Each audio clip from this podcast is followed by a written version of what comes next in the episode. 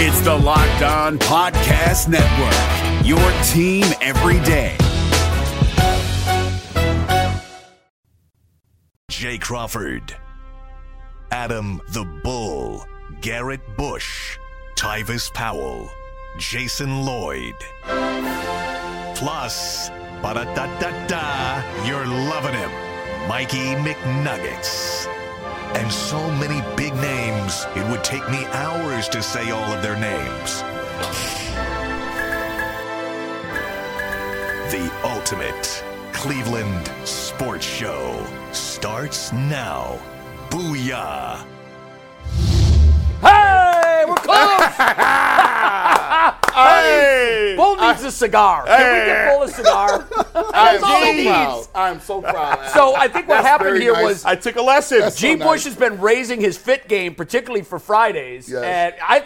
There are leather chaps in the building. That's all I'm saying. Oh, I got there, That's there all are, I'm there are saying. leather pants on right now. He's got leather pants. And Bull about, which is very uncharacteristic for him. We're five minutes before the show, and Bull's not in the in the seat. Yeah. And I'm getting a little nervous, and then I hear a knock on the door. Hey, and he forgot his key card to get back in, so someone got up to let him in, and he comes in looking like he's an extra in a mob movie. hey, hey, this is the New Age Blues Brothers right I'm Dr. here. Vinny Boombots. Hey, These look like the Pimp Brothers. Like, Jason, thanks for playing it straight. I mean, had I known, I could have. Had I we, known did, we did not get the memo. by the way, I went and bought this hat. That's a great look, Bull. I, look at that! Look at that team. I mean, that's it. That's You're it's not all about. us. We need a co- we need a, a show for G and I, like a, a, a drama yeah. where we're either cops or private investigators. I think you guys should be Or uh, mobsters. partners, private investigators. Yeah. Your partners. Yeah. And the, just let the hilarity ensue. Yeah. Each week there's a new investigation. Right. And I think that would be a huge hit. Hey, you know, by the way, don't worry, Channel 3. I got my regular glasses. You know, I don't want to just, you know, we, we don't be faint, faint of heart. What is But- he wearing?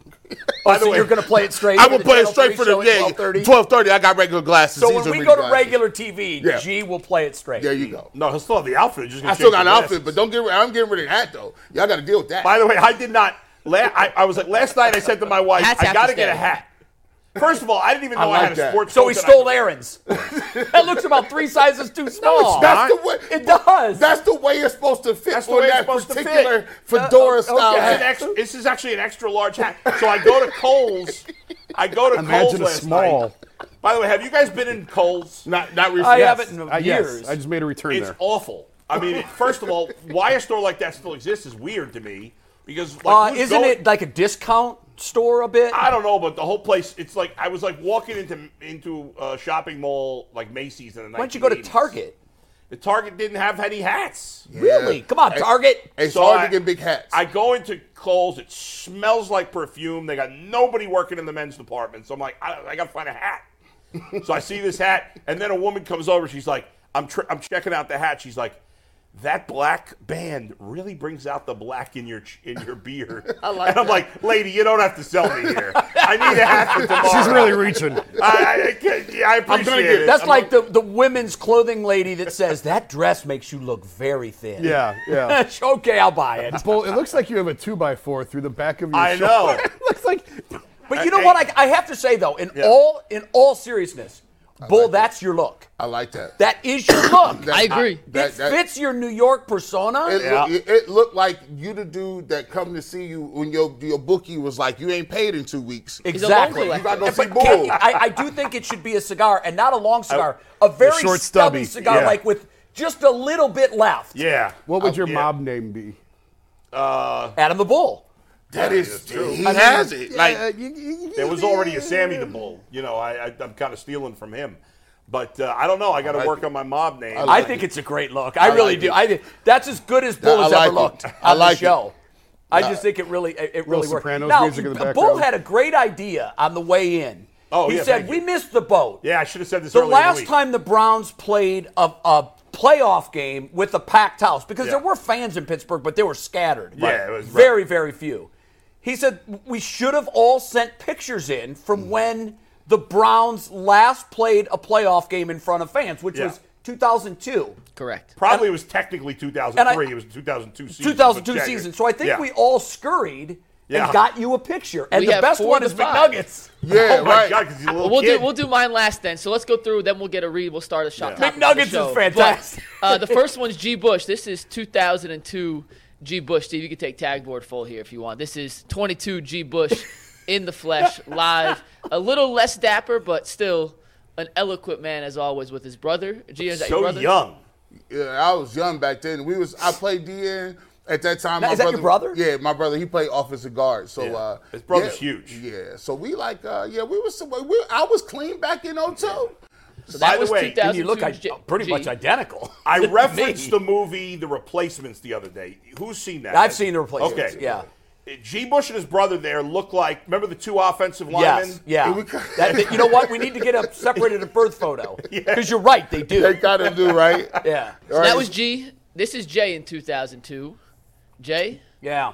This was Still an this old was- man. I mean, still a, a regular age man. A lot more dark, a lot more. Uh, lot of dark salad dark hair- there. Yeah, yeah. lot of dark lot less salad gray. there. Hey, hey, Yeah. He, he, was- listen, he, you know, this is the great thing about Jay. He was still rich in this photo. still rich right there. That was an that was ESPN rich though. Listen, listen. That's a different level of rich. I've been saving money for a very long time. So, I'm, I'm 58, I know. so I should have been there. Yeah, you'd be like, listen, man, if it wasn't for them damn kids. That's why I only had 2 You're right. I did the math forward. Ah, yeah. So that was Jay. We see Bull today. Let's see Bull back Bull was in winning the back early then. 2000s. He was winning. Where is that. bull? This cat had ten of them. Wait, who's holding the ciggy? That's that's uh, Alicia. okay. I was going to say that better not be Bull if you got a very long arm. This now, man- I'll admit I cheated a little bit. This is 2000, not 2002. That's That- even better. It's the closest I could find. Uh, this was right before I graduated college. I went to college a little later. I Now, let graduated. me ask you a third. question. Were Yeah. you the guy who had all female friends? It looks like that. That's what's going on. Yeah, here. I never. I'm not gonna lie. I never banged any of those girls. Oh my goodness! disclosure. Let's not say that today on Channel Three. I won't say on Channel Three, Oh my God! but yes, I mean, Oh, Jesus, take the wheel. All right, well, You put a hat on the man and he goes I gotta bananas. keep it real. I gotta keep it real. So you were the guy that. so for an evening out, it was okay for you to go out with like four or five lady friends. yeah. I Wow. mean, I got- okay. I, I had my fun times with the ladies in college, but Yeah, but- I wasn't killing it. I was doing okay. sure. but not you know n- n- not with those girls. Those were all, all girls that worked at the radio station with me. Oh, I, we were, okay. we were okay. a tight knit. Let's see. Let's see what Jason Lloyd was rocking. So back Jason sent it to us a little late, so we're gonna get to Jason at the end of the show. Oh, We gotta okay, Put it in, but we do have also my picture from Oh, this is- 2002. this What is- about And, Anthony uh, in the crib? Or Yeah. something? Do we have Anthony? Anthony's mom's working on getting a picture. Okay. I good. was Is he five still in in 2002. I want to see director Steve too. Director Steve said he doesn't have any pictures, but this was me back in uh, 2002. So then? Steve, take it when you're ready. But this is uh, 2002. Oh, Mikey. So That's unbelievable. That's crazy. He was mini nugget. Hey, I was. It was back in the day. It's been a long time since 2002. Wow. That was also Ken? the best I've ever looked. The best picture I've ever taken. I in mean, my it looks life. like you're you're missing some chiclets. You, what are you, second grade? that was second grade picture. Yeah. Oh my God, you're a puppy. if somebody would have told me at, at that point in time, here's the picture of the guy that's going to be telling you what to do, that'd be, I, but mine would have been blown. Here's his picture. He's two Yeah. years old. We was already in the club drinking and fornicating. We were doing that well, stuff. Bull wasn't. no, I wasn't. Not that day. We've had a banging and a fornicating, and it's I, I, tried 11:08. I tried to clean it up. By, by the way, uh, yeah, I repent for that. Sorry, Lord. I didn't really mean it. I was just a joke. You weren't. Of course you weren't. Of course, yeah. I- No, yeah, you were a I perfect gentleman. Yeah. It's a Bible study. We- so you know the drill by now. On Fridays, we split the shows. We do 90 minutes on UCSS, uh, and then we flip over to Channel 3 for a 30-minute extravaganza. As McNuggets likes to say, it is never before seen Browns content. Fact. This is original. So uh, that's coming up at 12:30. It's this is really bizarre, guys, because we usually have. Um, Two days when we do this show. You know, it's, it's Friday. We've got 48 hours to kick off. We're just uh, 40, uh, 20, Nine 30 hours and 30 20 There's minutes. the clock, Joe. There we go. Right there. Wow. Yeah. Kickoff clock, 29 Guys. hours, 20 minutes, 19 seconds, That's, and counting. that's just incredible. Um, I can't wait. I can't get here soon enough. It's been the longest, it feels like, because the Cincinnati game didn't mean anything. Yep. it's just been this forever stretch because Yeah. our last game was the Thursday the week before. That's true. But we're approaching it fastly now, and um, I, I'm told there are a lot of Browns fans that are on their way to Houston. Channel Three did a story yesterday where we hung out at the at the airport, and we caught a lot of fans catching the direct from Cleveland to Houston. Very excited. So I think we're going to have a good representation. And from what I've been able to gauge so far, excitement in Houston about this game is about a seven, where in Cleveland it's like a nine. I don't understand that. I don't either. It's it's That's bizarre to me, but It's strange. okay. Uh, McNuggets. We'll hop into that read. in one sec, but first a quick word from FanDuel. The NFL season may have wrapped up, but the playoffs are getting ready to get underway, and the best time to get in on the action for playoff football is right now with FanDuel, America's number one sportsbook. Right now, new customers get $150 in bonus bets guaranteed just by placing a $5 bet. That's 150 bucks in bonus bets, win or lose. The app is easy to use, and there are so many different ways to bet, including live same game parlays. You can find bets in the new Explorer tab. You can make a parlay in the Parlay Hub, which is the best way to find popular parlays and much, much more. So visit fanduel.com slash UCSS to make your first bet a layup. FanDuel, an official partner of the NFL. Our winning ticket today comes from Akron Dre Day, who turned 10 bucks into Day. 392 bucks yesterday on a Cavs net same game parlay. Only had three parts. Bridges over 20 points, Mitchell over 30, Lavert over 20. All three hit 26, 45, and 21. And our guy Akron Dre Day turned 10 bucks into 392 bucks and Good for 50 him. cents. Attaboy. If you have a winning Mi- ticket, Mitchell went nuts. send it our way. Mitchell at Yeah. 45. 45 for 45 I mean, in this, Paris. this hot stretch continues. Yesterday, I wish you were here yesterday. We had John Fanta on before he had Mm-hmm. the call, and um, you know we were talking about what this team does now. And you know one of the things that he definitively ruled out, you probably will too.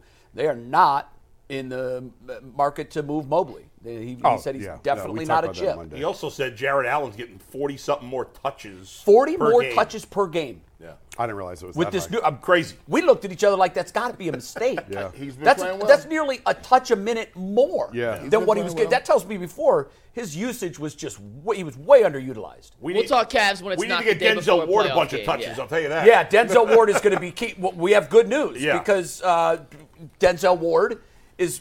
All signs now are pointing toward Denzel playing. We've been fooled in the past with him, where we sat here on Friday and said, "Looks like he's going to go," and then come Sunday, he's not out there. But I talked to Jimmy yesterday at length. He believes that he's going to go. The Browns are saying he's going to play. That's great news. I think it was just it was a tweak that he felt. And Jimmy said shortly after it, he was you know off to the side with other corners, sort of goofing around, and it wasn't like it was a major injury and they had Yeah. to cart him in to you know to run other tests. Rappaport All- also yesterday said that he's okay. He's a go. That's- All things considered here. Yeah. If you if, if on the scale of how you feel, ten is I'm not even worried. This is a win. One is they're going to lose this game. Where are we right now? 29 hours to kick. Vinny. I'm sorry. You're just Vinny to me now. Uh, I'm at it. I'm at an eight and a half. Oh, good. Okay. I feel very good about a Browns win. Listen, it's the NFL. The Browns are only a two point favorite. They're on the road. It'd be silly. I and mean, that's getting smaller. yeah, it's gone down to two. Yeah. Uh, even eight and a half may be overly aggressive. Yeah, I I'm certainly- surprised. I am too. too aggressive. Well, I felt whatever how you feel. I just feel very good about this game. I, I Okay. not a short thing. Certainly, the Browns could lose it. Uh, I'm not going to be like blown away if they lose, but I'll be surprised if they lose. I I feel like they're the better team. I feel like even though C.J. Stroud is probably the better quarterback, I think for right now I'd rather have Joe Flacco in this situation versus a rookie in his first start. And I look at and I compare the teams, and I think the Browns are better. I just think they're I think they'll be able to throw the ball better, and that's the only thing that maybe the Texans would do better. Defensively across the board, the Browns are way better than than the Texans. The Texans have been pretty good on stopping against the the run. run, but they've been terrible in the past, and that's what the Browns want to do. True. The Browns defense has been, for the most part, very good against both. Uh, and I, I don't think the Texans are going to be able to run the ball against the Browns. I don't like their back, uh, even though he's been decent. And I think if they if you become one dimensional against the Browns, you got no chance. Yeah, for sure. And so that's why I feel really good. Eight and a it. I think that might lead the way. Where are you?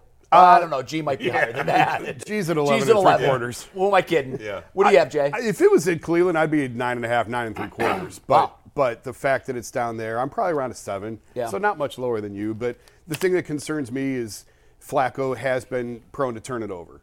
and that's the one thing that concerns me. Now he has more of the, an eraser to get it back on the other side, but if they start giving him short fields, uh, I, I just think that it could lead to problems on the road. So really, it's really the, it's the it's the uncertainty of the kicking game, and it's the propensity to turn the ball over that has me most concerned. I do think the Browns are going to win this game. I'm not overly concerned about it, but I, I agree with you. I'd rather have Flacco than Stroud. Long term, obviously, you take Stroud.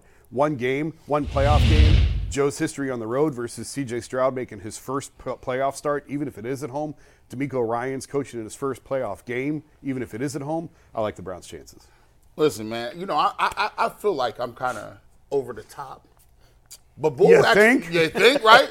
Was Well, it the hat? Well, I don't know. Or the double vest? I don't. I two vests at the same chaps. time. but Bull is higher than me on this one. I'm only gonna give it an eight. Wow. I'm Did not give- expect that. I'm gonna give it an eight, and the reason why I, I, I respect any team that's in the playoffs.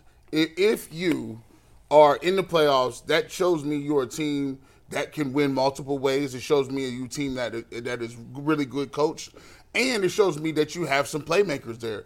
But for me, I look at it from a standpoint of saying, okay, look, if I go position by position, the only position I can even think about giving the Texans is probably quarterback or probably receiver. Like, but I still edge Amari Cooper over Nico Collins. I still edge slightly Joe uh, Joe Flacco over uh, you know C.J. Stroud. So for me, um, I think they win in all those, those other positions. But since it is a playoff game, they are at home. C.J. Stroud does provide a, a punch and a shot in the arm for their offense um, compared to what Case Keenum was doing. I just go ahead and say that I'm to give them uh, eight confidence that they t- can take care of this game. However, that two points, I, I don't think in, at all in during any playoff series I would go above an eight. That's the highest I would go because Yeah, I for the spread. Yeah, because I give everybody a puncher's chance in Sure. the playoffs. Well, everybody has a puncher's chance in the playoffs because they've, like you said, they've all punched their ticket. They're all they're all deserving teams, or they wouldn't be here. Yeah. Uh, for me, I can't go that high. I'm, I'm going to come in at the lowest here, and I'm a six, six and a half. Um, now, it, here's the way I, I would start my, my thinking on this. If they were equally matched teams and they were playing on a neutral site, it would be a five, obviously. I mean, you would think that neither team has an advantage, and there's no home field advantage, so it's a five. Uh, the game is in Houston, um, so that ticks them up just a little bit, and the fact that they've got a lot of their horses back that they didn't have Yes, when they that's a lost good point. in Houston. And for me, because of that, I think uh, talking to a lot of fans this week, I think the trap that the fans, I don't think the Browns are falling into this trap, but I think the fans are falling into this trap. We crushed them on, on Christmas Yeah, Eve. that's We crushed them. That's a Yeah. trap. Yeah, that is a trap because they were playing without their best offensive player and two of their best defensive players, and they are all back. And because of that, I just think it's going to be a little bit closer than most of us think. So for that reason, I'm at a six. I feel comfortable that the Browns will win, but I can't go to a seven or an eight or an eight and a half because I think this is going to be a close, very close game that's decided by a drive late in the fourth quarter. Hope I'm wrong on that, but mm-hmm. that's the way Well, I it's a playoff unfolding. game. You're probably not. Yeah. A lot of regular season games are that. Most of them are. Yeah. And I just think that because CJ Stroud wasn't on the field the first time, that that you know, if you think about it, you know, a lot of people said, well, he wasn't playing defense and the Browns still put up a lot of points. No, he wasn't. But because their offense was so one and done on the drives and they were so ineffective, that gave the Browns offense more time to operate and more opportunities to score points. I can see. Uh, I looked at the drive charts this year for the Texans because I wanted to see how are they scoring their touchdowns. Are they quick strike? Uh, they've had some quick strike touchdowns for sure, but they have done a very good job this year of getting the ball, keeping the ball, driving the length of the field, and punctuating that drive with a touchdown. If they do that, that keeps the ball away from the Browns' offense, and just by definition, it's going to be a closer game because of that. If they do that, you're right. It will be a close game. And even though I'm very confident, I still have it as I have the Browns winning by seven. So it's not like I have a blowout in this game.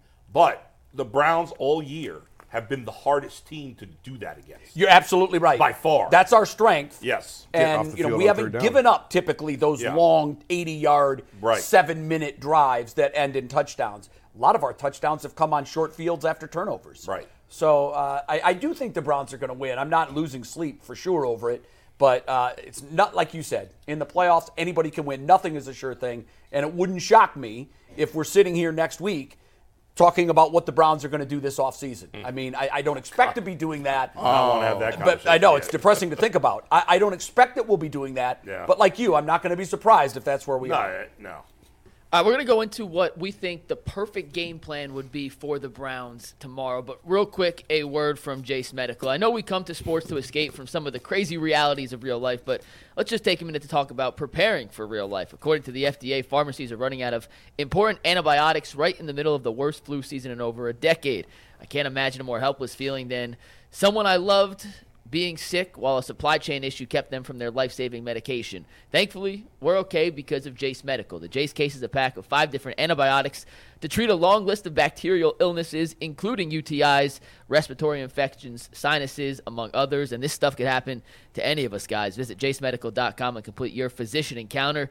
It'll be reviewed by a board certified physician, and your medications will be dispensed by a licensed pharmacy at just a fraction of the regular cost. It's never been more important to prepare than today, so make sure you go to jacemedical.com and use offer code locked on to get $20 off your first order. Guys, if you're Kevin Stefanski, Andrew Berry, anyone in the front office, coaching staff of the Cleveland Browns, in your opinion, what is the perfect offense, defense, special teams? Run me through the whole gauntlet. The perfect game plan for the Browns to have tomorrow in order to knock out the Texans from the playoffs. Jay, you want to start? If you're looking for the most comprehensive NFL draft coverage this offseason, look no further than the Locked On NFL Scouting Podcast. Join the draft dudes, Kyle Crabbs and Joe Marino, as they go position by position through the NFL free agent class and into the star studded crop of college stars who will be selected in the 2024 NFL Draft. If you want to know who your favorite NFL team should be adding to its roster, you need to check out Locked On NFL Scouting, available on YouTube and wherever you get your podcasts. Part of the Locked On Podcast Network. Your team every day. this is easy. What you want to do for this game plan, first and foremost, um, I'm kicking off. I want the ball in the- uh, second half. Uh, and then what we're going to do is we're going to get right to it. We're going to go out there. We'll, we'll kick the ball to them. Hopefully, we can get them out to a three and out, get the ball back, go down the field and score on a long, lengthy drive, mix it up between run and pass so they don't know what's coming. You up 7 nothing. Go get back and kick it to them. Now, you know, we'll see if they're going to be patient.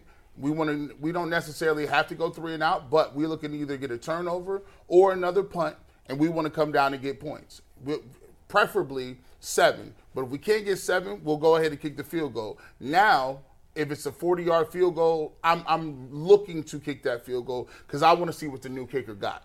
I want to gauge whether or not he's going to be a factor in the second half, and I'll gauge that upon whether he misses this or he doesn't.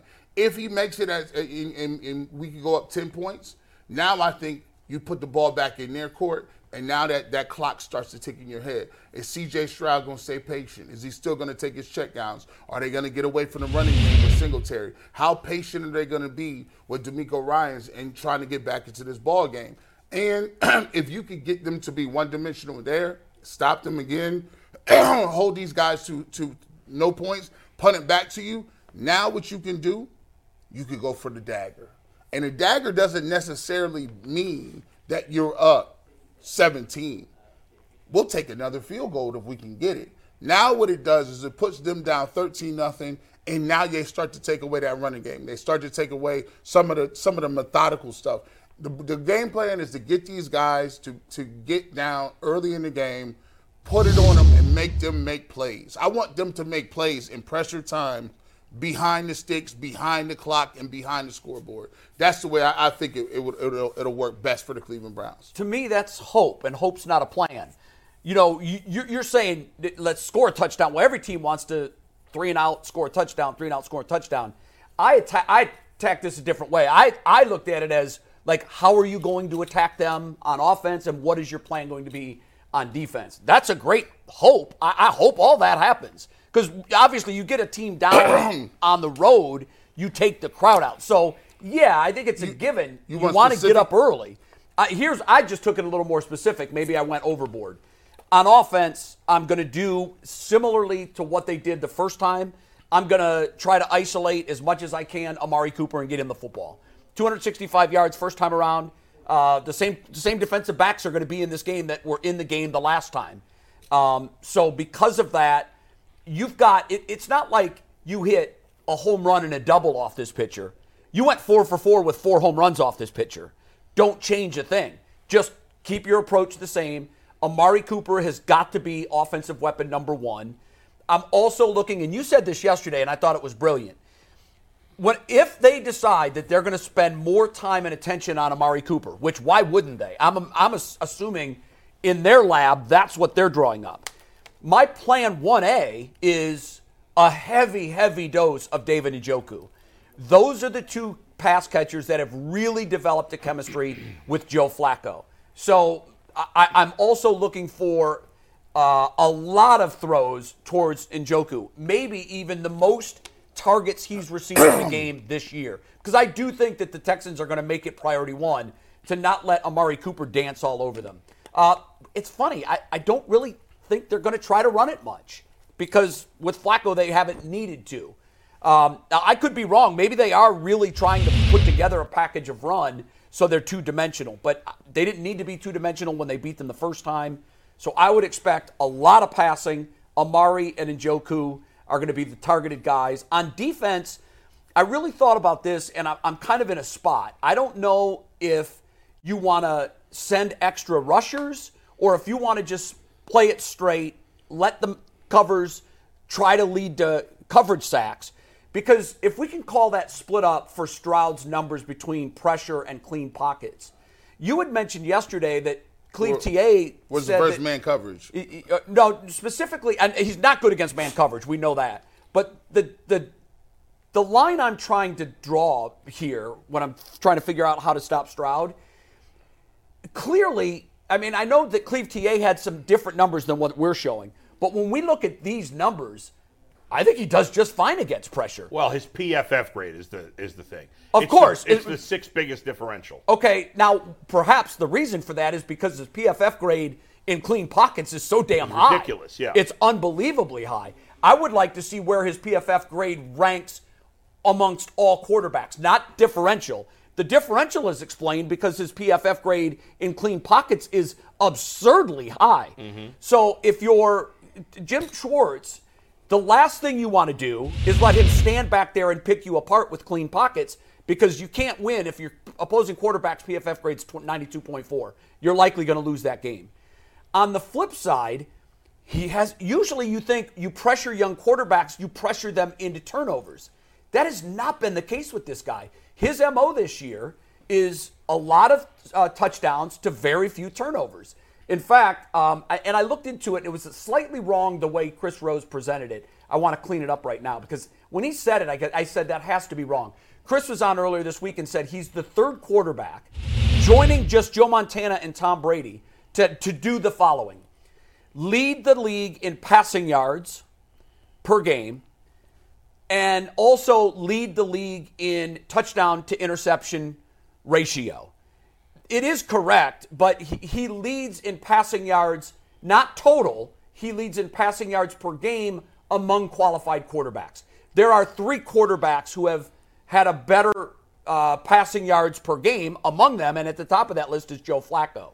So it's a real quandary, guys, how you attack C.J. Stroud. He's been tremendous with a with a uh, clean pocket, and he's been, in my view, above average with pressure. So blitz at your own risk, but I do think I would tend to lean more on the side of bringing pressure just because he's a young quarterback and this is a playoff game. Yeah, I'll take that risk. I, am bringing pressure. I'm down on pressure on the defensive side. I trust the corners to go man coverage on the outside. They've done it all year. Is that going to be your rule, or you're going to do it here and there? Strategically, quite a bit. I would okay. do it quite a bit. Okay. The, the Texans, to me, I, they don't have dynamic. I mean, Nico Collins is a, is a fine receiver, but we're not talking elite t- style playmakers no. on the outside. Mm-mm. And Tank Dell, we talked about the first time. Tank Dell's a huge loss for them. So, so I, I think that they're, the Browns are fine playing the way that they've played much of the year. Denzel, you've got this side of the field. Martin, you've got that side of the field. Let's go. Yeah. And and cut Myles loose. Gee, I tend to agree with you. You said something earlier in the week about Myles got away from a little bit of the basketball stuff and a little mm-hmm. bit of the like sending him in motion. Playing it more straight. And I think that they probably were giving away a little bit too much, and Yeah. and, and for in instances that they don't need it. I think they're going to turn Myles loose here and say, "Go be you, big dog. Just go go eat and go do what you want Dribble to do. between your legs. Yeah, whatever you want to do. Shoot some threes, dunk on them, Yeah. whatever you want to do, big guy." You're gonna see that playoff Myles Garrett. What about Myles what Garrett's about different. offensively? You know, we, we talked about earlier in the year bef- before Flacco was like jumbo style, heavy sets, screen passes, deep shots on third down. You can loosen that up a little bit more now Okay. because of, of what Joe, the propensity of what Joe's shown. Remember, the first play of the game against Houston the first time was a deep shot down Amari. the field to Yeah. Amari. I with you. I think all week long, Houston's defensive team has had number two circled in the in the film room of you can't let that happen again. Right. This to me feels like a David Njoku find a soft spot in the zone and destroy them. I agree. And and so I think it could be a big Njoku game. I don't think Amari's going to have a monster game just because I think Houston's going to pay so much attention to him. Play action, I think, is going to be huge on this. We've talked about it all year. Joe's so good at it.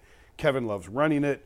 I, I, I think that they will run it, but they're not going to set up. They're not going to run it first. I think they're going to throw it to set up the run. It's what they do all the time. Jason, you bring up a brilliant point. Uh, Jake Burns had an article out. I encourage you to go read it on the Orange and Brown report, and he talked about, you know, in, in the 12 week 12 through 17 when Joe Flacco got it aboard, they're now running play action or pass 65% of the time Yeah. on first down. And one of the reasons that the Browns' offense has been so good is because they're just running, they're going against tendency. Like, you know, they're running, it- they can run play action any down. And before it was just, hey, let's just manage it, just try to run screens, like you said. Now they're mixing it up completely where, where you got guys ready You to know, go. my hope to that is because it's been such a trend. My hope to that is that Houston's defense didn't literally say no more biting on on the play Guys, fake. we got Tim, so let me get in here. Yeah. uh, on my on my game plan. There's one word that sums up the game plan on both sides of the ball, and that's aggressive. I, I forget this nonsense about shutting down Amari Cooper. If they could shut him down, they would have shut him down the first time. What? They didn't know the first game that he was the by far the best weapon on the Browns. But Bull, yeah, but when a a dude cooks you for 265, And- and- yeah, right. And there have been a lot of instances where the second game around, the team tried to go back to the well and it wasn't there. Do we know that, or we just like we think we know that? No, I don't because know. of divisional play. I've seen it with my own eyes. I'm sure you have I, I too. hear you, but like, uh, if it was that easy to shut a great receiver down, then it, it then it wouldn't they wouldn't be blowing up as much as they do. I I'm going for Amari Cooper deep on the first play of the game again. I'm saying you guys can't stop anything. You can't stop our. Pe- yes, I'm going to pepper Njoku a lot with the ball also, but I'm I'm not letting them take away Amari Cooper. There's no way, and Joe Well, Flacco won't let to that your point, I mean, Flacco didn't care. He's thrown in a He's double gonna and triple throw it. coverage before. Yeah, Amari so- Cooper's going to make. I'm going to trust Amari Cooper against a double team to make a play. I don't care. And We'll defensively, no way I'm letting C.J. Stroud get comfortable. First of all, listen, the kid's phenomenal. He had a great year, but let's not be phonies about it. He took advantage of a garbage schedule. He played one of the weakest schedules in the history of the NFL. Do we know that? division. Oh yes, we do. Wait, it's been rated one of the weakest in the history I- of the league. It was the wor- It was the easiest schedule this year in the league. was it? Yes, Yeah, that, that It is was 30 confirmed, seconds. yeah. it was. Yes. Oh, I haven't seen that. Mike, you okay. have that confirmed? That's an that's an interesting stat. In I have not the- seen that. In terms of the past defenses he played, it No, was no, the no. I'm talking number. about because they do rate schedules. You're Yeah. right. Uh, but I have not seen that. If that's the case, we I, I, please find that out. I have not seen that they, they played fa- the 32nd best schedule. They uh, against past defenses. I don't know for sure if it's No, I would talk about schedule. opponent's record. Yeah. but he he faced three good defenses, three good pass defenses, and he didn't play great in any of those games. I know one of them was his first game. I don't care. The Browns forget this nonsense sitting back. I'm obviously this changes a little if Denzel Ward didn't play, but if Denzel Ward's in there, uh, Denzel, Nico Collins doesn't catch an, uh, a, a, a single ball. We shut him. I'm, I'm the I'm the assistant coach from Remember the Titans. Remember the It white sounds dude, like a hope and not the a plan. white dude, the white coach who finally came around. He's like, I'm finally coming around. We don't let them get another yard. You hit them all night, and that's what you're gonna do. Denzel Ward, Nico Collins, done. I don't want nothing. The rest of their wide receivers, they're just sl- slappy Joes. I don't care about them. We shut them down, and and you. I, I want JOK blitzing. I want my safeties blitzing. I am going to knock C.J. Stroud on his ass. They don't have a good offensive line. He got to get. They got to sack him five, six, seven times. You know what? Kick his ass a- and make him uncomfortable. It's a blowout, bull. I'm Let's go. with you. See, Let's now go. here's the five, problem. Let's get it not going. six. to me, that sounds that sounds a lot like hope, and hope's not a plan. I hope all that stuff happens. We could ask someone who's played whether Let's hope talk, is a Tim. plan or Let's not. go, let's, Tim. Let's welcome in our Hall of Famer in one sec. But a quick reminder that tomorrow WKYC has a full slate of pregame coverage for you. It starts at 2:30 with the pregame huddle. NBC's Football Night in America is at three. The game kicks off at 4:30. We'll have two UCSS videos in the morning for you guys on the Uh-huh. YouTube channel. Jason will be texting with members, so if you're not a member, become a member. And with that, let's welcome in the newest college football Hall of Famer, Tim Couch, our QB1. Congratulations. Tim, it was Yeah, never Yeah, buddy. Thank you, guys. I appreciate it, man. It's an unbelievable honor to be in the College Football Hall of Fame. Obviously, going in with a, an incredible group of players, you know, with Randy Moss and Larry Fitzgerald and Julius Peppers and Warrick Dunn, and just completely honored to have my name mentioned with those guys and just blown away by it, honestly. If only you had those two receivers to throw to when you were playing for the Browns. Huh? And that running back. Damn. yeah, yeah, man. I had some had some great players at Kentucky. Craig Yeast was my uh, my main receiver. He uh, when he graduated, he was a leading receiver in the history of the SEC.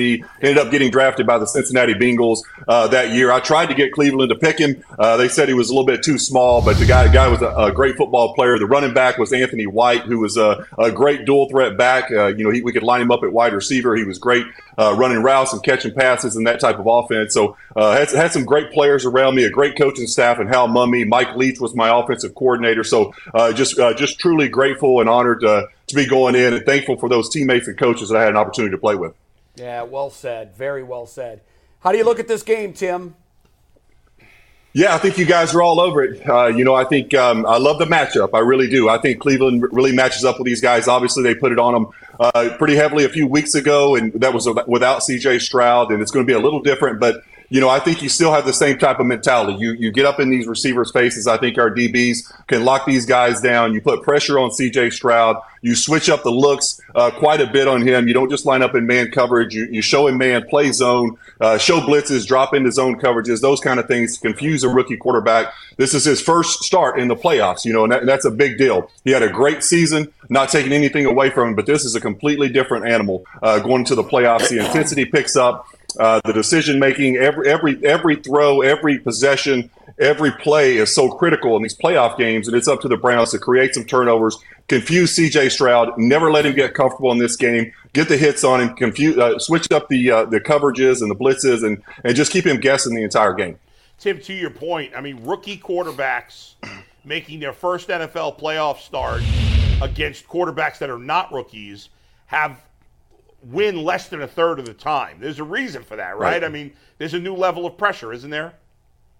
Yeah, absolutely. You know, you're talking about a guy like Flacco, who's probably I don't know what the number is. He's probably started 15 or 20 playoff games in his career. He's it. obviously it's 15. Okay, yeah, he's he's won a Super Bowl. Um, I mean, the guy's been through it. So uh, th- this will not phase Joe Flacco whatsoever. This is just another game to him. He he understands that there's a lot of emotions going into these type of games, and I think you know the biggest thing I, you know that you take into a game like this is on- once the emotions settle down and the game starts, you're just playing football, and it's about the little things. It's about execution. It's about technique. It's about the things that got you there, and the emotions really don't play into it. Uh, so you, you know a lot of the younger guys, it takes them a while to, to figure that out. But Joe's an experienced guy who's been in this league a long time, been in this situation many times over. So he's going to feel comfortable. This defense is going to feel really comfortable. Uh, you know, they're going to do their thing. They're going to play man coverage. They're going to get after the quarterback. And uh, hopefully Joe and, and Amari can have another game like they had uh, a few weeks ago against this team.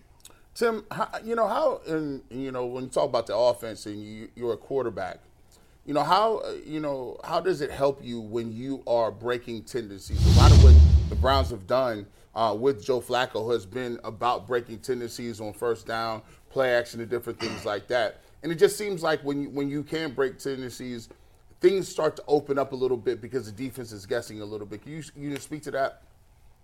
Yeah, I think that's exactly right. You know, I think, um, you know, guys spend so much time in the film room in preparation for these games and trying to get an understanding and a feel for what you're doing. And you show them one thing and, and make them think that, that you're giving them exactly what they want to see and you do something different off of it. And they're just not prepared for it, you know. So, uh, you know, wrinkles off of, uh, you know, certain formations and that you have a heavy tendency in run or pass and just switching those up can get to can, can really lead to some easy completions and some big throws and some and some chain movers, some first downs, uh, those type of things. So it's very critical to to self evaluate throughout the season of where you know we're really heavy in this uh, in this in this formation with the run or the pass or the play action, and to really switch things up and have some little little wrinkles off of that. You know, some bootlegs, some reverses, some you know some, some whatever it is. You know, some shots down the field, and it, it keeps the defense guessing and never and it makes them question themselves of all the film study and preparation they've done all week of preparing for you and your formations and your shifts and motions and personnel groupings. It just keeps them on their heels a little bit. Tim, you mentioned Amari, and we were talking earlier about obviously he had a huge game against Houston the first time around and expect the defense to pay close attention to him. Joe throws it in double coverage. He's throwing it into triple coverage. As a quarterback, what makes a good throw into double coverage? When is a good time to do it, and when is not? Well, you know, I think it's all about, you know, it's situational. You know, it depends on, you know, where you're at in the game. Do you need to take a chance? What's the score? You know, a lot of things factor into it. And then, you know, it's, it's, uh, you know, each quarterback's a little different. You know, you got guys like, you know, Mahomes or, you know, a Flacco or somebody who has a huge arm who, who can fit throws into uh, tighter spaces than a lot of other quarterbacks can. So Joe's going to try things that other quarterbacks wouldn't attempt. Um, you know, he, he knows his game. He's, he's been in this league a very long time. He knows the throws he can get away with and the ones he can't. And it's all about anticipation. You know, if you're going to throw a ball into tight coverage where there's a, you know, it's double coverage and but you can still fit it in there. It has to be, you know, you have to throw the ball with anticipation on time with accuracy. And the ball has to be in a, in a great location. Those type of things. And Joe knows all those things. He's done it forever. Uh, so so it's um, you know it's uh, you know every quarterback's a little different. Everybody, each person is going to take some more chances than the, than the next guy. But uh, you know Joe knows his game. He's going to go out and do what he's been doing his whole career. Tim, the uh, Browns, since Joe Flacco has taken over, have been extremely pass heavy. Uh, they went from being a team that ran the ball 23rd or, or, or eighth most, I think it was, on first down, to being the team that throws the ball most often on first down. They were more balanced against the Jets, but overall, they've been lopsided passing. Should they stick with that because that's what's worked, or do they have to be more balanced to win in the playoffs?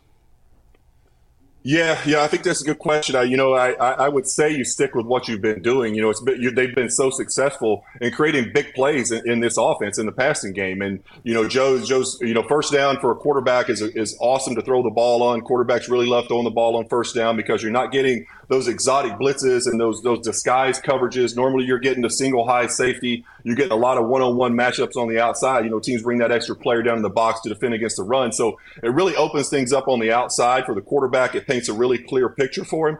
Uh, so I would I would anticipate the Browns continue to just do what they've been doing. Joe's been on a hot streak the last several weeks of putting uh, you know throwing for over you know 300 yards in all those games. Amari's been hot. You know, I think they continue to do the same thing. You know, you got to mix in the run, but I think you kind of, you know, use the pass to open up the run in this situation where you come out and you take shots at them early and soften that defense up. And then on first down, where they say, well, these guys are taking shots on first down, they're playing two high safeties, then you can sneak in some runs and you get your four, five, six yard gains on first down and you stay ahead of the chains that way. So I, I anticipate the Browns just continue to do what they've been doing. Tim, Houston has tape from the last game. They've looked at it, and number two jumps out of the film all over the place. So they've been looking at this for the last week, trying to devise a game plan to stop him. During your career, and I, I don't want to use division opponents because you're so familiar with divisional opponents, but the second time you play a team in a season, and that might happen only if you're in the playoffs or a divisional opponent – what are some things that Houston will try to do defensively to make sure that Amari doesn't set another record on them? Yeah, well, they're just going to uh, you know, really get get the double, get the safety cheated over to his side. You know, double teaming Amari, making someone else beat him. You know, I expect David Njoku to have a huge game this week. You know, I think he's going to be a big target because they're not going to sit back and let Amari Cooper get 265 yards or whatever he had in the last game. They're just, you know, this is the NFL. They're going to take it away. If no matter if they've put three guys over there, they're not going to let Amari do that again. You know, I still expect Amari to come out and have a good game. Not not obviously to that level, but I think he'll he'll get his touches, he'll get his catches. Um, but but they're going to try and take him away. You know, they're going to roll coverage to his side. Uh, you know, like I said, they're going to keep an eye on him. and uh, not let him get behind the secondary like he did so many times in that in that first game. So other guys are going to have to step up. You know, you, the, if they're going to play deep over top of Mari, then the underneath routes or the crossing routes, the underneath routes tight end, like I said, Njoku will be wide open in this game. He's going to get a lot of touches, a lot of looks. So you know, just the other guys have to step up and uh, and pick up the slack. If they're going to try and take that take away that one guy, then that's opening up opportunities all over the field for other guys. Got the the Browns other- winning, Tim?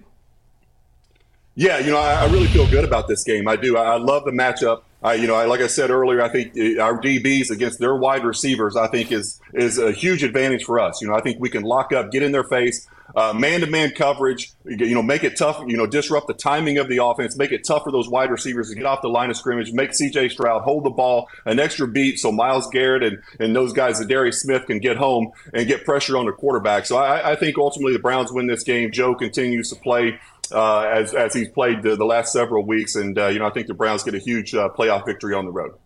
It'd be nice. Let's get on to Baltimore if that's what sir. happens.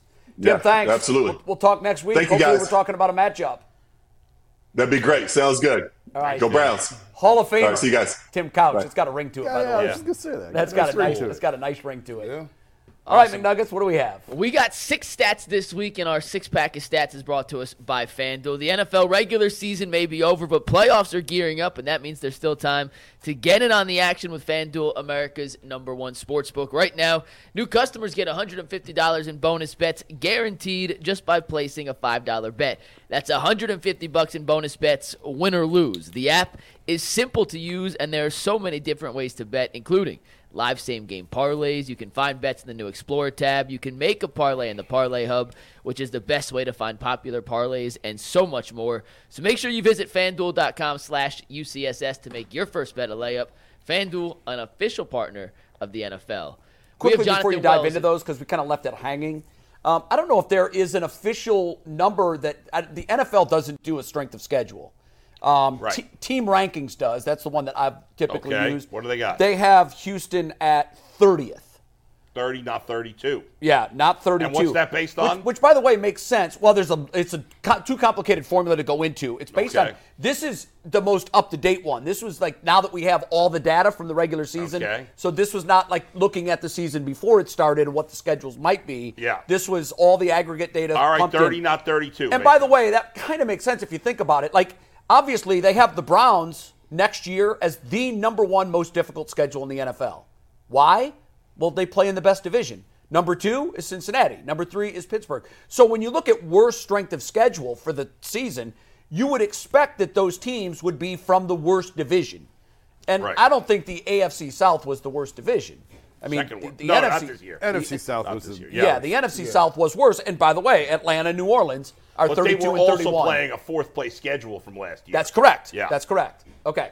We have Jonathan Wells in 15 minutes, so we've got six stats. We're going to fly through these pretty quickly. But first, we got to start with the playoff Joe Flacco numbers. We've talked about him all week, but just to hammer home and emphasize how impressive he's been in his playoff career. He's 10 and 5 overall in the playoffs. He has five wins in the wild card round. That's the most ever. He's 6 and 0 in his first playoff game. He's never gone one and done in the playoffs. He has seven road playoff wins, tied with Tom Brady for the most ever. If he beats Houston this week, it will be Mr. Flacco at number one.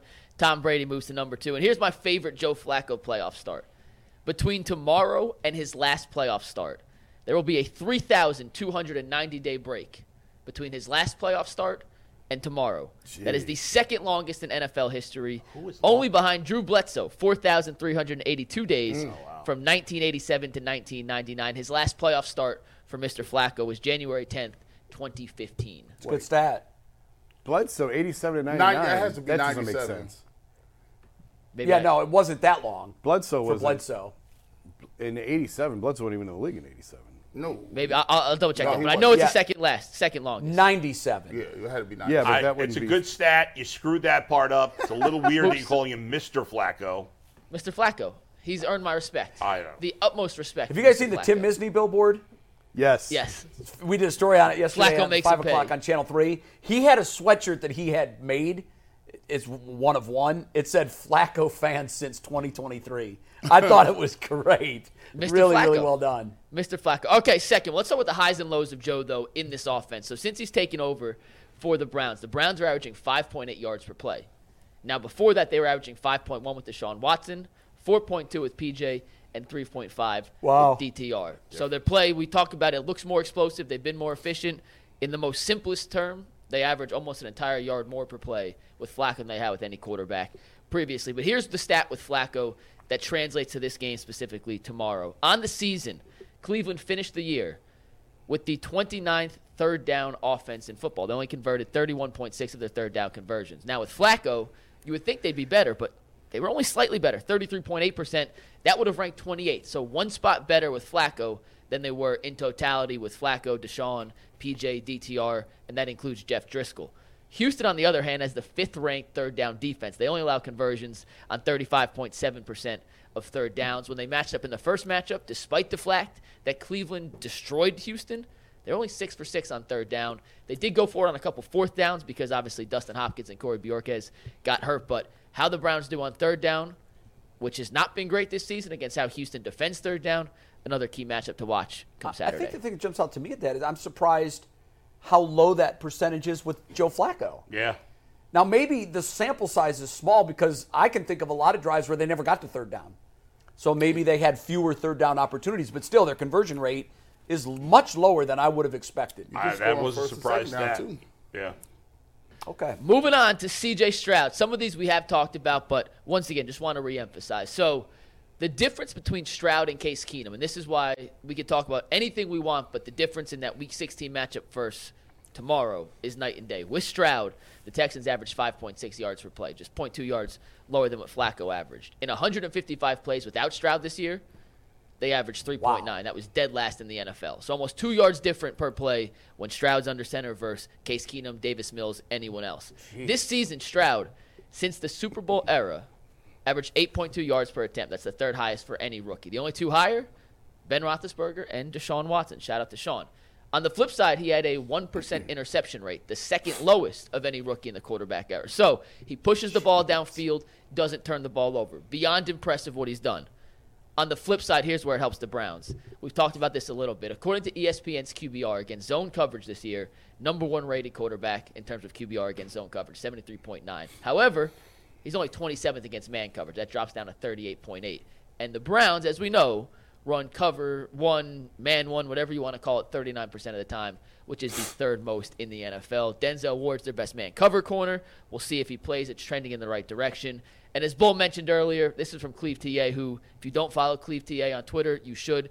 Guy's a genius. But first time playoff quarterbacks versus non first time playoff quarterbacks since 20, uh, 2002 are 17 and 36 straight up. Stroud's weaknesses is when he gets pressured.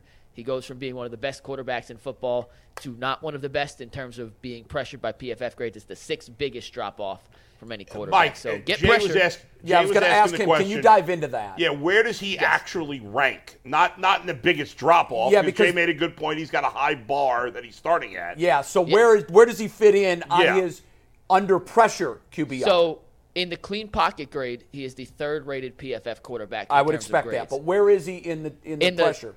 he's 23rd. So it Okay. drops off. It's Not not, a giant drop off. Yeah, but but it's the not 20 good, but it's not drop 30 is I mean, it's No, not no, like no. when you say sixth biggest differential, um, when you set a high bar for yourself in one category, you would expect there to be a huge gap in your floor. My point is, if you're asking if I could place the third quarterback or the 23rd, give me the 23rd all day. Oh, so yeah, you definitely want to get without Where is pressure on Flacco in those rankings? Do we know? Uh, he actually doesn't qualify. Hasn't thrown enough passes. Doesn't have enough in the, throws. in the total. But I can tell you his PFF grade under pressure versus not if you want. I, Yeah. Give me one sec to pull it up. He's still 12 years old. I, I'm not going to keep talking about somebody. Who's He's got a library card, doesn't he? That- look, this Just is, got it? This is crazy. I know CJ Stroud is good, but good gracious, we got to go through his stat book. Like, Yeah. he, he, like I'm with Bull. Who have you played?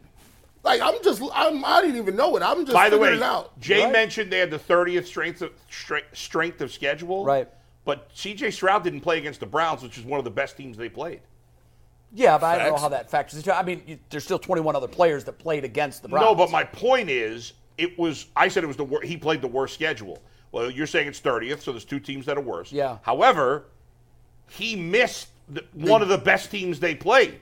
Yeah. So Yeah, no, he personally, I'm saying. Yeah, I, and I think the reason I jumped at what you said was you said it was the worst schedule in NFL history. Well, I was that was. So I was like, man, I hyperbole. haven't seen that, was, one. Uh, He was that was getting hyperbole. I was getting that was carried away. Vinny. You Yes, put the yes, hat on yes, Vinny, yes, and you're, yeah. going to get some of That that. What do you, what do you want? Flacco's, I get Flacco's grades, by the way, he has a 73.4 PFF grade in a clean pocket, a 68.4 grade under pressure. So not much so of a very difference. And minimal you know what that is? Off. That's the mark of a veteran. Yeah. Against the mark of a rookie. Right. You would expect those numbers to have a huge gap for rookies. You would expect a veteran who's seen all of this for that the numbers are very, very close. Joe might have the smallest disparity Probably. between his ceiling I was going to say I can't remember one being. I that can't close. either. I mean, That- that's almost identical. that 68 grade under pressure, I bet you is top 10. Right, Mike? oh, it has Yeah, to be. n- well, once again, he's not qualified among But- the, but the guys. but if you look at the qualified. grade, it would be up. I'm not. I can't count in my head and do that, but it's it's near the top. Yeah, it's definitely near okay. the top. Yeah. All right, moving on. Number four. This was the one that came as a super chat on Monday that I wanted to save for today. So shout out to Dominic for sending the super chat in. But you said that. guys, Kevin Stefanski's 10 0 against the AFC South in his career. He swept the division in 2020. He swept the division in 2023. He's 4 0 against the Texans, and he's played them every year in his career as a head coach. That's He funny. played in 2020, 2021, 2022, and 2023. He's 2 0 at NRG Stadium, where the game will be played tomorrow. The aggregate score, you add all four scores combined, 104 to 64. The average margin of victory, 10 points. Only one of them was even remotely close. And that aggregate score looks way better because the Browns put their uh, took their foot off the gas. It was 36-7. They let Houston score That's two nuts. garbage time If you touchdowns. take the- his but he's games- 10 and 0 and 4 0 against the And, Texans. and if you take his games against the AFC South out of his career record, he's probably under 500. Yeah, I don't seven- think he's he's, seven yet over over. 10, 10 games over 500. it's 37 and 30. Wait, the aggregate score? That doesn't make any sense. You combine all four scores. oh, just Yeah, against the, aggregate. Texans. Okay. Yeah. Because I was going to say, Just Just in against those games, in the Yeah. four games. Four games versus Uh, my bad. Uh, I would say, listen, just like I'm downplaying CJ's statistics a little bit because of who he's played against, I think that uh, those stats to me aren't as impressive as they sound because until this year, the AFC South has been trash. Horrible. Yes. And the Texans have been trash since Kevin Stefanski's been in the league, except for I think uh, his first season, Deshaun Watson was still at Houston, but they were bad in that year. Even though he played well, they were a bad team. So uh, to me, those stats don't mean much. Maybe the one argument, I don't know what you guys think, is you could say there's something to be said for the fact that many of these Texans players have never beaten the Browns. Yeah, a lot of perhaps. their guys. Yeah, I- I- it's I odd to that- me that they've played four straight years. That almost never happened. I'm happens. trying to wrap my head around that. I can't that. remember the last it's time gonna that's be happened. Five games against a non-divisional opponent in four years. That's insane. Yeah, that's Well, crazy. it's just an oddity. They've both been really bad, so maybe outside of I 2020. mean, 2020, the Browns made the playoffs. They played them the next year. The, the- I think the one thing I agree with you 100%, Yeah. Bull. Someone once said wisely to me, uh, when you show trends that go back more than four years, they're completely meaningless because history isn't playing Saturday. And so, Right. you know, I mean, even the Browns' history against the Steelers, when they show that, Yeah. yeah, but it, it doesn't really matter. When you go past two or three or four years, Yeah. none of those guys are still around. None of the coaches are still around. I mean, this is a way better Texans team than any team they've played in the last four years. So I would definitely agree with doubt. that. All right, two more guys, real quick. We talked about Amari Cooper. We talked about his heroic performance against the Texans the first time. We know he had 265 yards. That's the most any receiver had in the NFL this season. His 94.9 PFF grade that game was the highest they gave to any receiver. But here's here's my favorite one. EPA. It's a it's a simple analytic to show how much you added over expected to a game. He had a 23.2 EPA that game. No other player in the NFL, offense, defense, quarterback, kicker, any player in the NFL had an EPA single game over 20 this season. He was three and a half points better in terms of EPA than any other player in the NFL Wow. had in any single game this season. Number two was DJ Moore, who had a 19.9 against Washington. He had three touchdowns, I 230 that yards in that game. Yeah. That was a 19.9. No other player eclipsed 20. Amari had a 23.2 EPA against Houston. That's that's another Ball reason why and- it's just you can't you cannot expect him to approach that. Uh, no, I don't think anybody is. But I think it's interesting that he caught passes against eight different DBs. It was like they tried everything. Tried everyone. And nothing They worked. were. You get out there and Yeah. try it. I can't. I can't I, I stop didn't him even either. know. I didn't even know teams had eight active DBs on the roster. Well, safe, it's gotta be all they have. Cornerbacks. One was a line. Uh, yeah, I mean, they, he he was unbelievable. crazy. Unbelievable. And last one, we talked about the kicker concerns earlier. We talked about Riley Patterson filling in. Well, we went through his numbers, and just to make y'all feel a little bit better, if this does, in his career he's played Houston twice, four for four, three for three on extra points. Career in domes, which is where this game's being played, 39 for 40, 25 at 26 on extra ah, that's points. good. And in the playoffs, also two games, he's four for four, three of three. So he's not Dustin Hopkins. Impressive. However, if that's the guy we have to rely on to replace our all pro caliber kicker, I mean, look at this. it could be worse. Is I- all I- I'm saying. For me, I feel Those like numbers are great. if the kick's 45 and under, I feel good he's going to make it. Anything more than 45, I'm not going to. I'm not going to be confident. And, and- That's the line. And you me. should probably anything more than forty five. You Let's should go be for it. Probably being aggressive. Yeah. Well, I'm sure one of the things that, and they, they do this every game, someone will chart his pregame kicks and report to Kevin Stefanski that beyond 45 yards, he was 7 of 9. Yeah. Uh, oh, beyond 50, he was 4 of 5. Beyond 55, he was 2 of 5. Whatever they, you know, someone will chart that, someone will hand it to Stefanski, and Stefanski will call plays during the game Mm-hmm. Yeah. based on that information. Can, you know, should we punt here? Should we try a long field goal? And Yeah. because it's a dome, it's just great kicking conditions. Sure. That that's great. Jason, we were having a conversation earlier this week where I wasn't aware that his numbers were as good as they were with Detroit. He missed two field goal tries. Uh, Bull was kind of theorizing that, and, and and there's some data to back it up that he was cut simply because he just didn't have a long leg.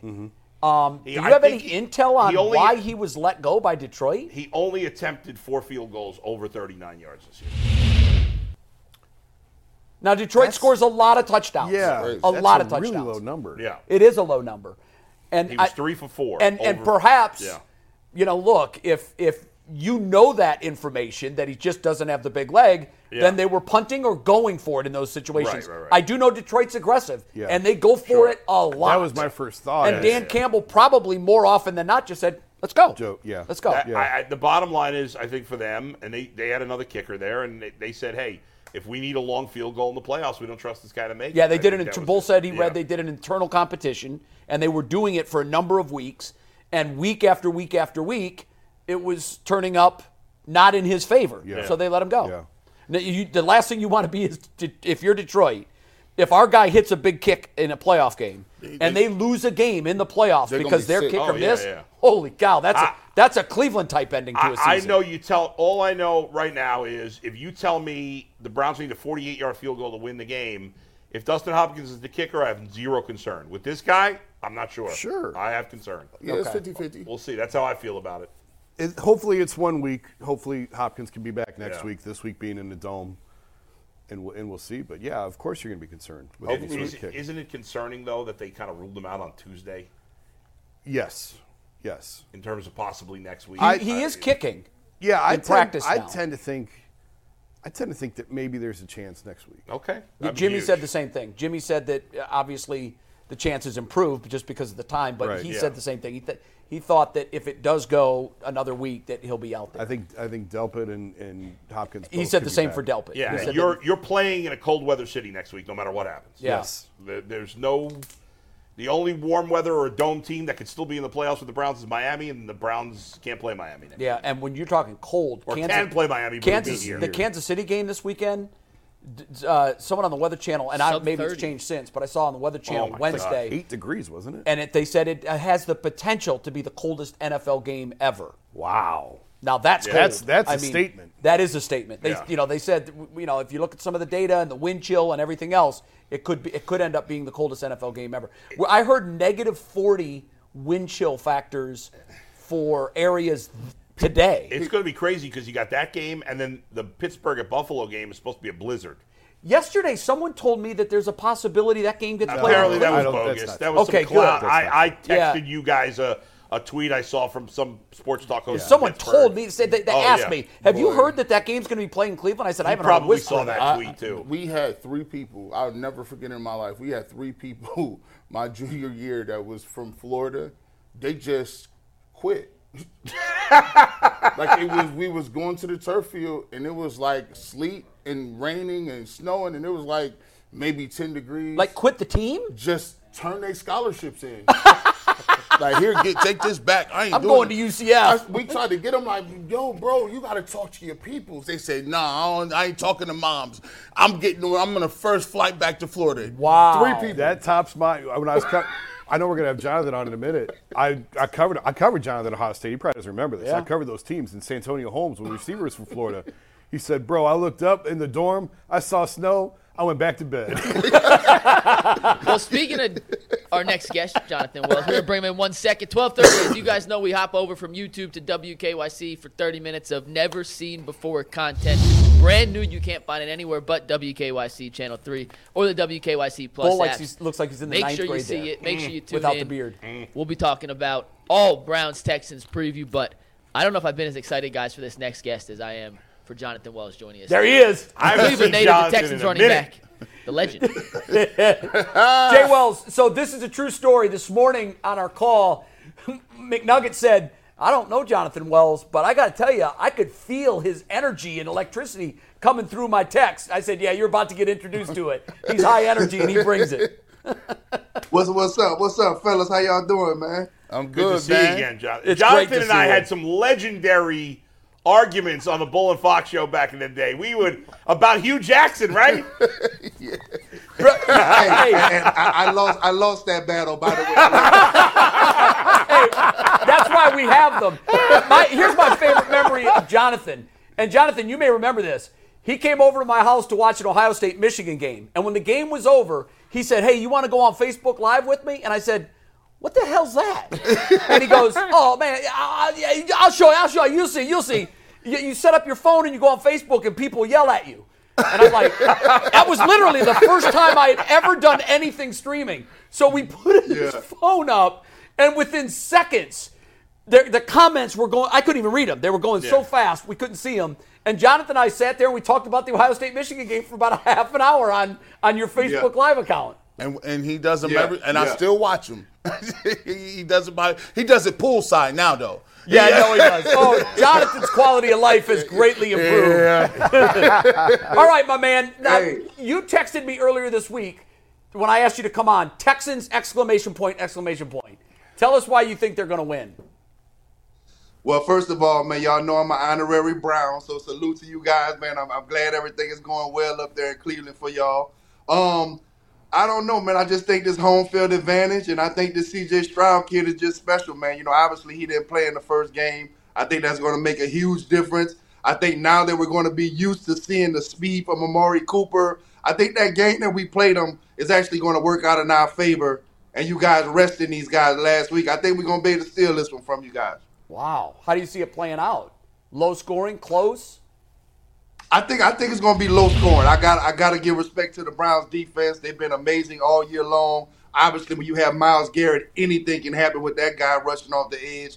Um, so you know it's going to really just determine, you know, Coach Slowik, the offensive coordinator, how he moves the pocket. We definitely can't just depend on CJ sitting back there. We got to continuously move the pocket, uh, be creative with our play calling like we have been, and uh, you know I think we can hit some plays down the field uh, once we get some time back there. You know, Jonathan, you I'm gonna tell you what, you've been high on CJ Stroud dating back all the way to Ohio State games. I remember the first time uh, I remember catching you live and they lost to Oregon.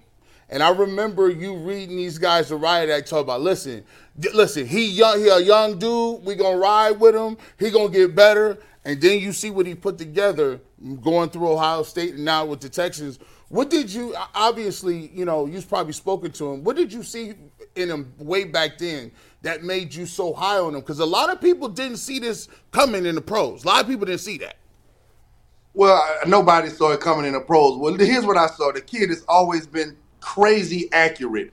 He's always been able to make any single throw from anywhere on the football field, dating back from the first time we saw him at Ohio State. So I knew just give him a little bit of time to work with Ryan Day with the staff, and he would he would be a great player. They're talking about the Oregon loss. I'm like, dude, he almost threw for 500 yards. What do you want him to do? Y'all looking at the wrong thing. The defense is the problem. CJ Stroud has never been the problem. When we lost to Michigan, CJ Stroud was not the problem. Like it was the defense yet again. So people just didn't see it. But after I was really, really convinced after that Georgia game. When I saw what he was able to do against the SEC defense, I came on, on radio here the next day at the game in Cleveland. I'm sorry, in Houston, and said CJ Stroud is the guy for the Houston Texans, and I've been standing on it ever since.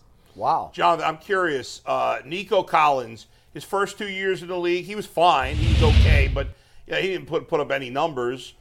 But this year, obviously, and especially, you know, and he, he's been Tank Dell was great before he got hurt, but Kyle, he's been fantastic. Is it just that he has C.J. Stroud, or has his game as an individual gotten a lot better this year too?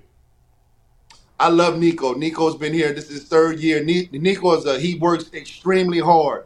Uh, I know that he's getting a lot of tutelage from my guy Andre Johnson as well, and I just think it was it was his time.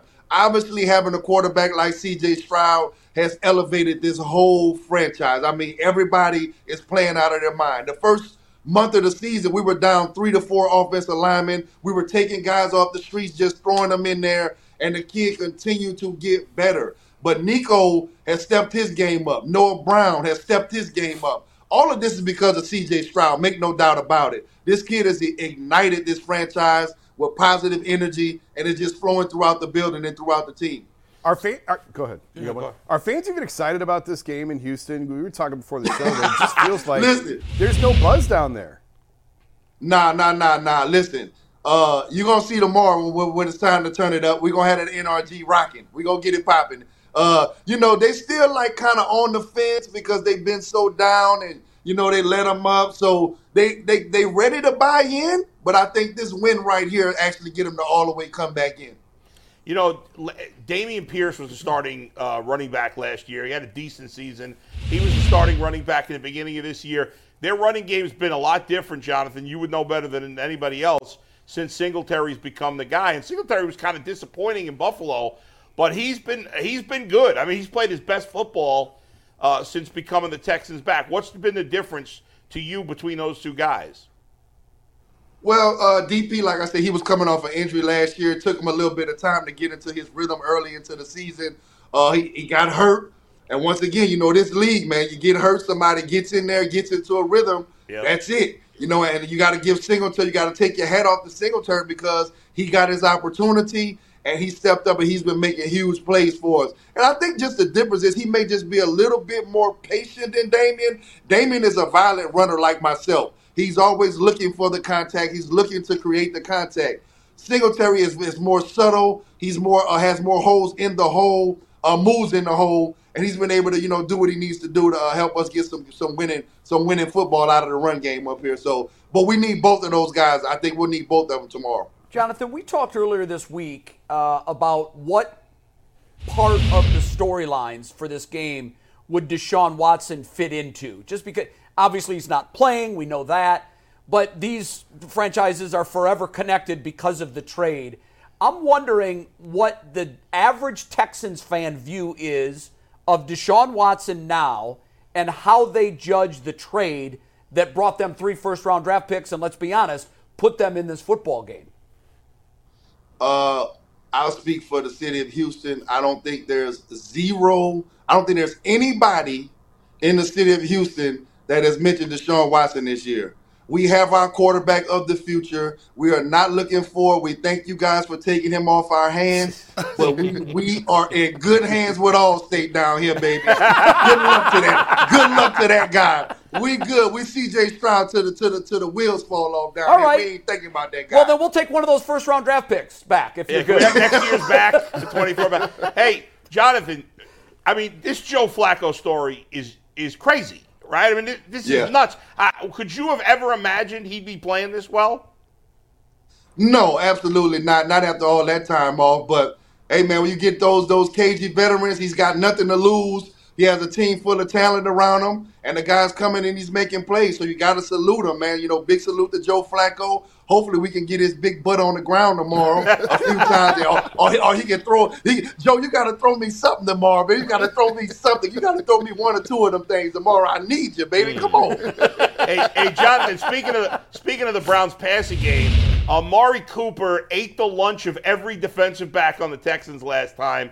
How, what's their game plan going into this game? Because he killed them. Triple team. I don't know. They better do something.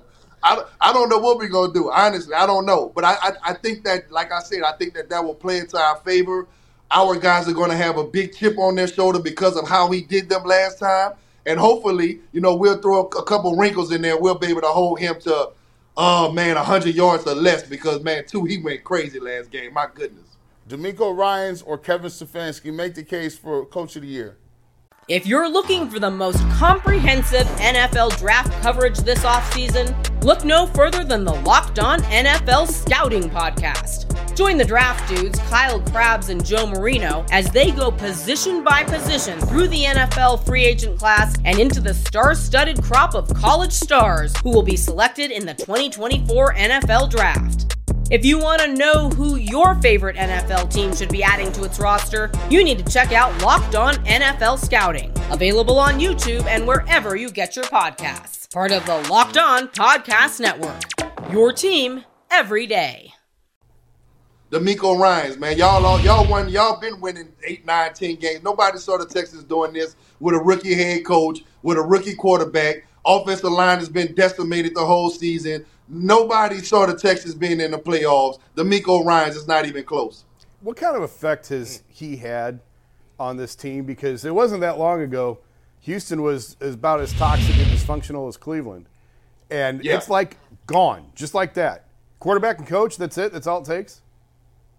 Well, when you have a quarterback and a coach that mesh as well as those two do, remember both of them have a very big Christian faith, and they just have the same uh, thought process. Uh, the young energy that the coach Ryans has brought to the building, it was instant. I was there the day he got hired, and he just he has this aura about himself. It's a quiet, calm confidence, and that's how the team has been reacting. Him and CJ have been a match made in heaven. And I'm, I'm, I'm happy, man. We got our guys for the next five to 10 years down here. So now we just got to figure out this injury bug. I feel like every game we're losing two to three players every week. Don't talk And to we us can about figure the injuries. injury bug. Yeah, we got it too. Huh? Don't talk to us about injuries.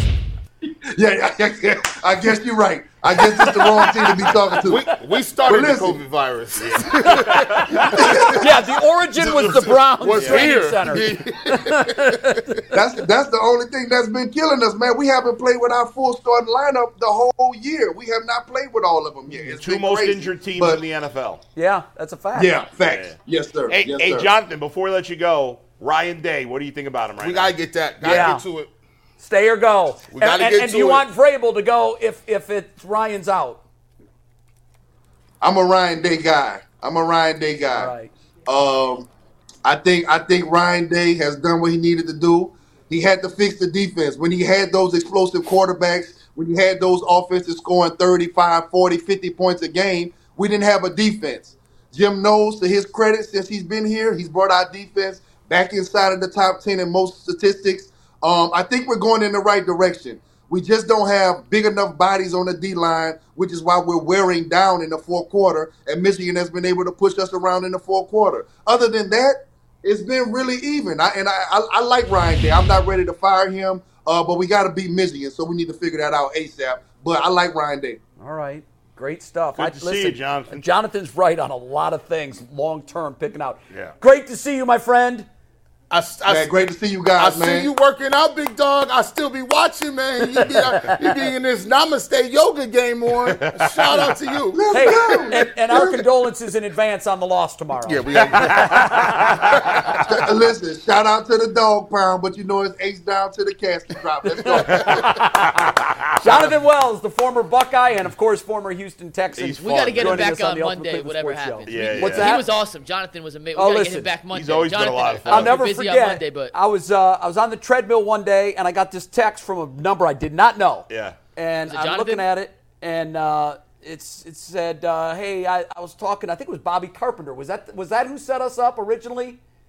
Jonathan, Uh, you got my I don't number think it was from Carpenter. I can't remember who it was. No. It was a former Buckeye who was in the media. I can't remember who it was. And he said, "You don't know me, but I'm Jonathan Wells, and I want to get in the business." And we we forged a friendship, and we knocked some walls down together. And you you are absolutely killing it. Keep doing you, man.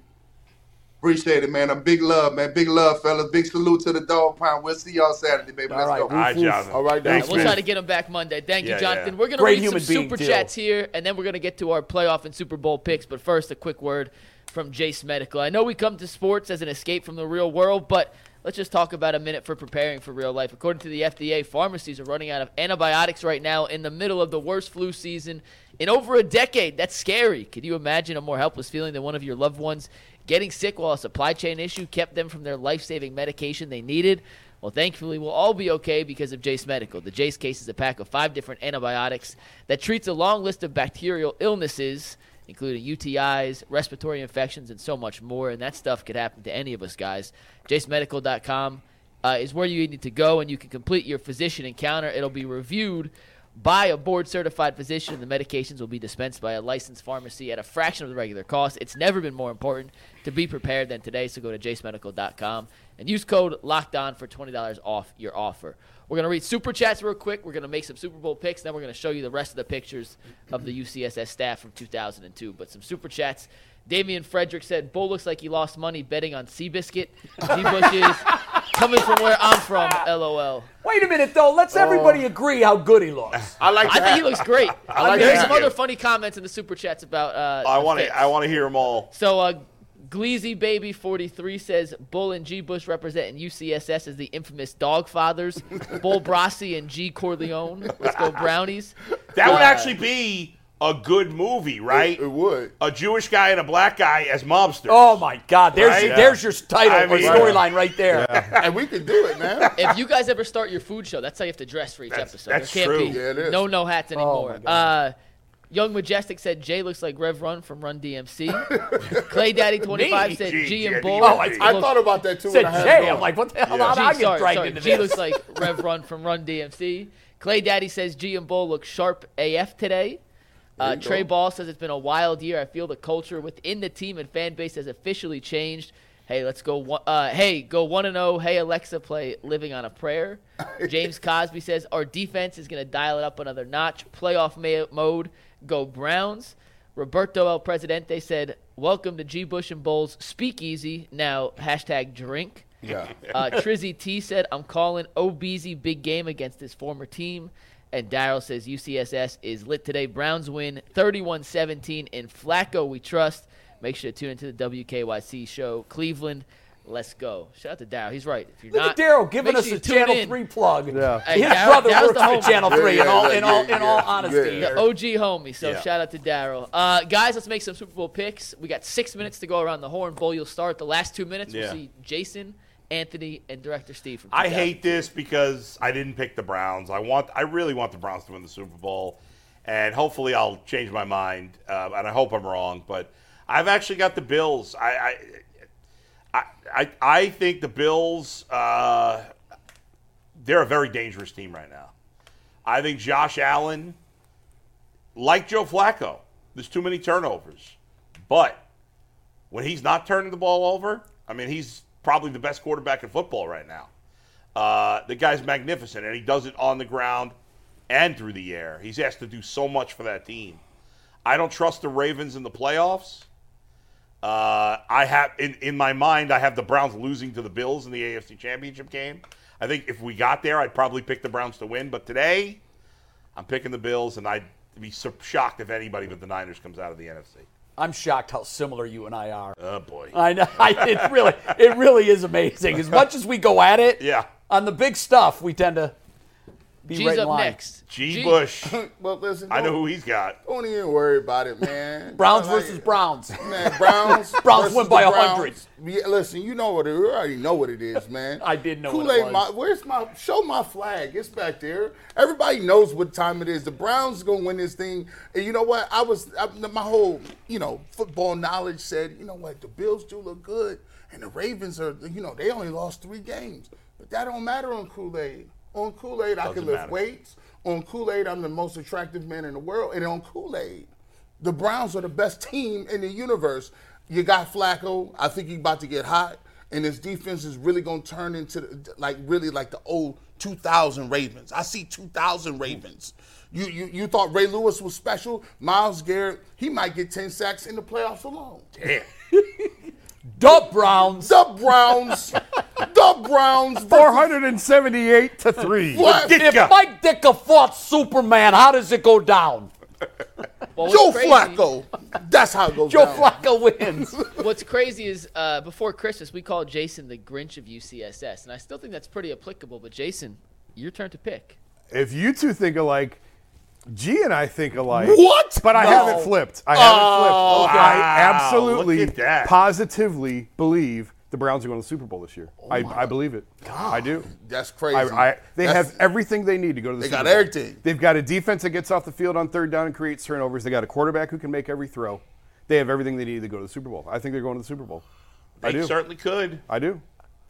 I Now, if I come need here Monday- eight count right now. If I come in here Monday I was- with a loss, I'm going to be really pissed. Hey, no, I'm telling you, I'm calling off right now. I was I'm not, not going to be here. I'm going to to make something up. Super Bowl. I, I want. I got to tell you, I need a standing eight count. I- I, have not heard anything on this show in the history of this show that has surprised me more. than me picking the Browns to go to the Super Bowl? Yes. That was that was a shocker. l- listen, the way Flacco is playing, You playing. know why? He sits right next to that Kool Aid. it's, it's permeating his back.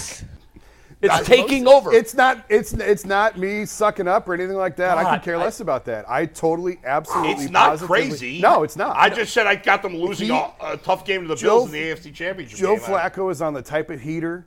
It's that possible. That's I- right. It's Yeah, It's, no. it's I feel the same way about Flacco and Allen. like, And I feel like they're Yeah, but- both. But but I, I, in fact, I think I just I- wrote it today. Yeah. Josh Allen looks like Johnny Unitas on one play and Johnny Manziel on the next. Yeah, it's like, unbelievable. yeah. well, I I've, just- I've said that forever. and I just can't trust that. In a, pl- and I understand more but times Flacco, than not he Flacco's delivers. mini. But, Fla- but Flacco's interceptions haven't been. Oh my God! No, I know, you're right. Yeah, one of It's them been, was. Most of them have been. He's pulling it out look and how many shaking big it. plays Yeah. this guy has made. Well, that's over years. it. Yeah. And and so one was tipped. Yeah, One I a mean- receiver gave up on the route. so a lot of them have been they've been aggressive interceptions, but they haven't. I mean, Josh Allen makes throws that behind his nobody back. should make. Yeah, I know. I know. And, and Joe's not making those types of turnovers. Yeah. I wish the Browns could run it a little bit more effectively. Granted, but if I look at that team on paper, they have everything they need to go When to they the Super said Bowl. Wyatt Teller was was messing around off, you know, outside of the huddle, and, and Joe Flacco tells him, "Hey, you need to get your ass in the huddle," and Wyatt's like, "Okay, let me go over here." It shows me this dude is the leader. He's not Yeah. just an outsider. Oh, now. it's his team They now. believe Yeah. in yeah, this it- dude. it's very much his team. I got to tell you, I a strange calm just came over me. a very strange. It's did one you thing, catch? Did you catch the spirit, my brother? I think I'm. I don't know. I'm not, not that far. I'm not changing my pick. But it's one thing to. I, I knew G. Bush was going to pick the Browns. I would have been disappointed if he didn't. Not in a million years did I see the grizzled, the soulless, dead inside. right. dead inside Jason Lloyd Yeah. getting swept up in this Hollywood story. Yeah. I Yeah. do feel like we are in chapter three or four of a Hollywood tale with an unbelievable ending. However, we've been caught up in tidal wave like that before that felt like it was going to that conclusion despite all odds, and the wave crashed. Yep. And I'm afraid that's where we are now. I'm not. I'm certainly not saying this ends this week. Um, it could. Um, I- do think the ask to go into Baltimore in a playoff atmosphere and ask them to win is too much. I've got San Francisco, and I did not have to think about it in the NFC. Um, and I've got the Bills coming out of the AFC, and unlike Bull, I have the Niners over the Bills in the Super Bowl because of a couple of bad decisions by Josh Allen. Yeah. We we have the same Super Bowl. You have the same Super That's Bowl. funny. And we both and that was not planned. Yeah, Uh, At no, all. we both have different planned. results. You're right. Uh, All real right, quick update: the Browns have elevated John Kelly and Riley Patterson from the practice squad. Pierre Strong out. Yeah, that's- uh, it's listed as questionable. But if they elevated Riley, Yeah, uh, he's gonna Kelly, be he's out. probably Yeah, not playing. yeah, yeah. All right, we started the show with some pictures from 2002, the last time the Browns won a playoff game in front of fans. We have the rest of the cast. Here's Jason in 2002. What you can see in this picture is he's checking out Jim Tressel's butt. Yeah, so this was a cartoon. this was Right. a picture turned into a cartoon. Real quick, 2002 Ohio State Michigan game. I'm an Ohio State beat writer. I'm on the sideline for the last couple minutes. Jim's play sheet was in his back pocket, and so I was staring at it, and they got this picture of me staring at Jim Tressel's ass. oh, So, Nice job. you like we the don't little know, shell we can't necklace? confirm. See, His I nephew like- like play that. card There was you in the go. back I like pocket. Uh, let's see the next one. Ant, who's up next? Our 2002 series continues with Anthony. Here's little Anthony Cantaspelli at five years old, a little soccer pup. He's in third grade. And last but not Oh, least, director Steve. I can't even begin to imagine what this. Oh my goodness gracious! That he just is killed somebody. creepy, Steve. What That's is a the serial neck- killer. Steve, what's the necklace? That's Mardi Gras beats. He just saw a pair. Dude, people that looks like the Mardi star- Gras beads next to a Christmas tree. That looks like a picture of New a Year's cult Eve. leader right there. No, he looks like Yeah, that's, an that's unsub. terrifying. I wish I didn't see that. We'll see you on WKYC in three minutes. Yeah, purple Kool Aid there. Oh my goodness. There's bodies in the basement. Damn.